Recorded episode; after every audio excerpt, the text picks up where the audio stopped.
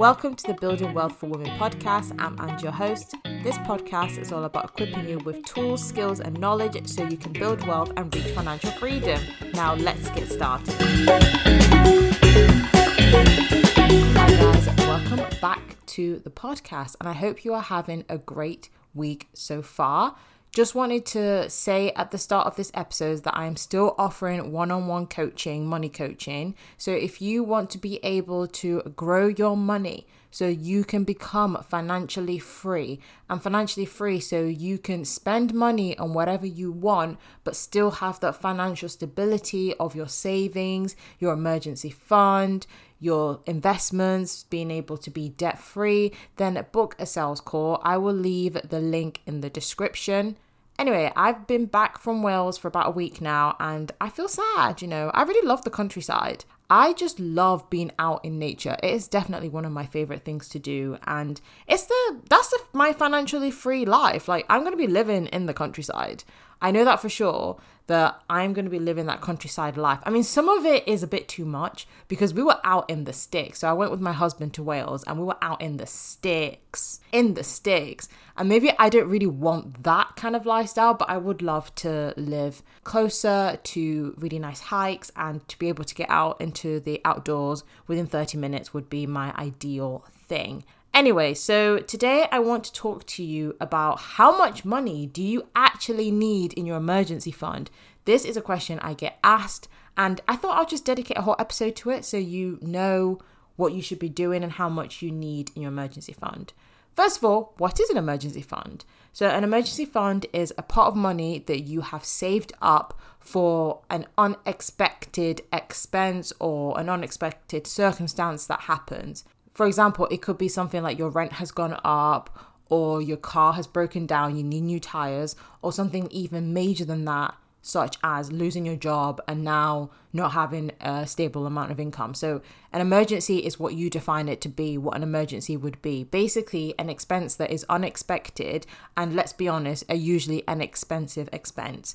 So, how much do you actually need? How much money do you actually need in your emergency fund? So, this is the golden question.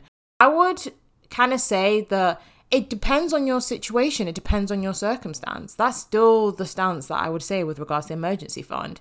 So, for example, if you're in debt, you might really want to focus on paying off debt and not really building up your savings. So, you might, for example, want to have just a one month emergency fund. So, something bad was to happen, you've got your expenses covered for a month. I would say a good place to aim for is three to six months worth of expenses. But again, it depends on your situation.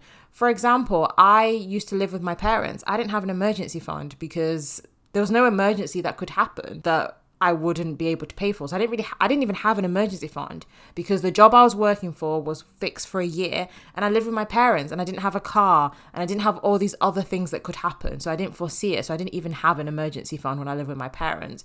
But as soon as I moved out, that's when I built an emergency fund. The clients I work with do normally build three to six months worth of expenses for emergency funds. But again, it depends on your situation. Are you living with your parents? Are you renting? What's the job stability like?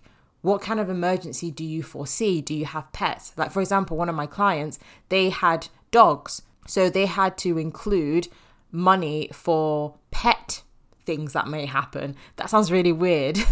but if there was an emergency vet bill that they needed to pay, then they would have then used that emergency fund that they've built up because they have pets. So really what I'm trying to say here is it really depends on your circumstances. 3 to 6 months is always a good place to aim for, but you might even want even more. You might even want six to 12 months. It would really depend on your goals. If you're starting out and you're in debt, one month is a good place to start.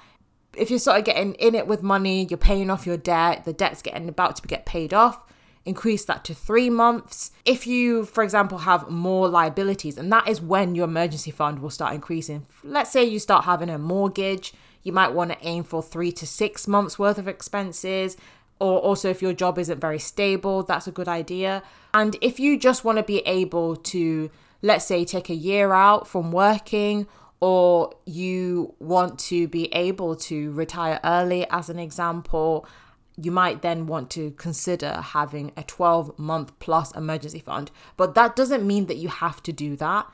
I'm going to be retiring early and my emergency fund is not going to be 12 months. It will depend on your liabilities. So if you have kids, you might, for example, consider a 12 month emergency fund. Your emergency fund, the amount that you actually have, is dependent on your current life circumstances. It depends on how stable your job is. It would depend on do you have a car and is it functioning?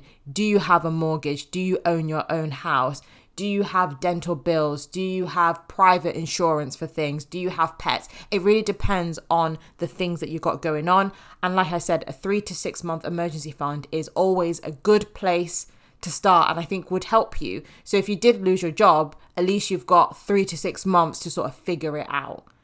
So I would really suggest you looking at where you're at right now and the determining, okay, I need to have X amount in my emergency fund. So it does differ from person to person because every single person needs a different emergency fund. So my emergency fund, how much I have, will look completely different to how much you have.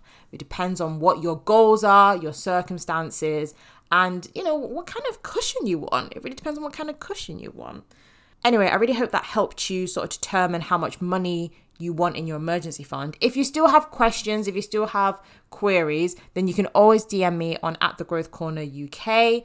As always, guys, I help you save money towards your emergency fund in my coaching. So, in three months of coaching, I will help you build up your savings for your emergency fund, regardless if you've got debt or not, regardless if you've got zero in the bank, regardless if you've saved before or you haven't saved before and this is your first time saving a large amount, such as an emergency fund, I can help you and you will become the person with the emergency fund that has that financial stability. If you're interested in working with me, then book a sales call below.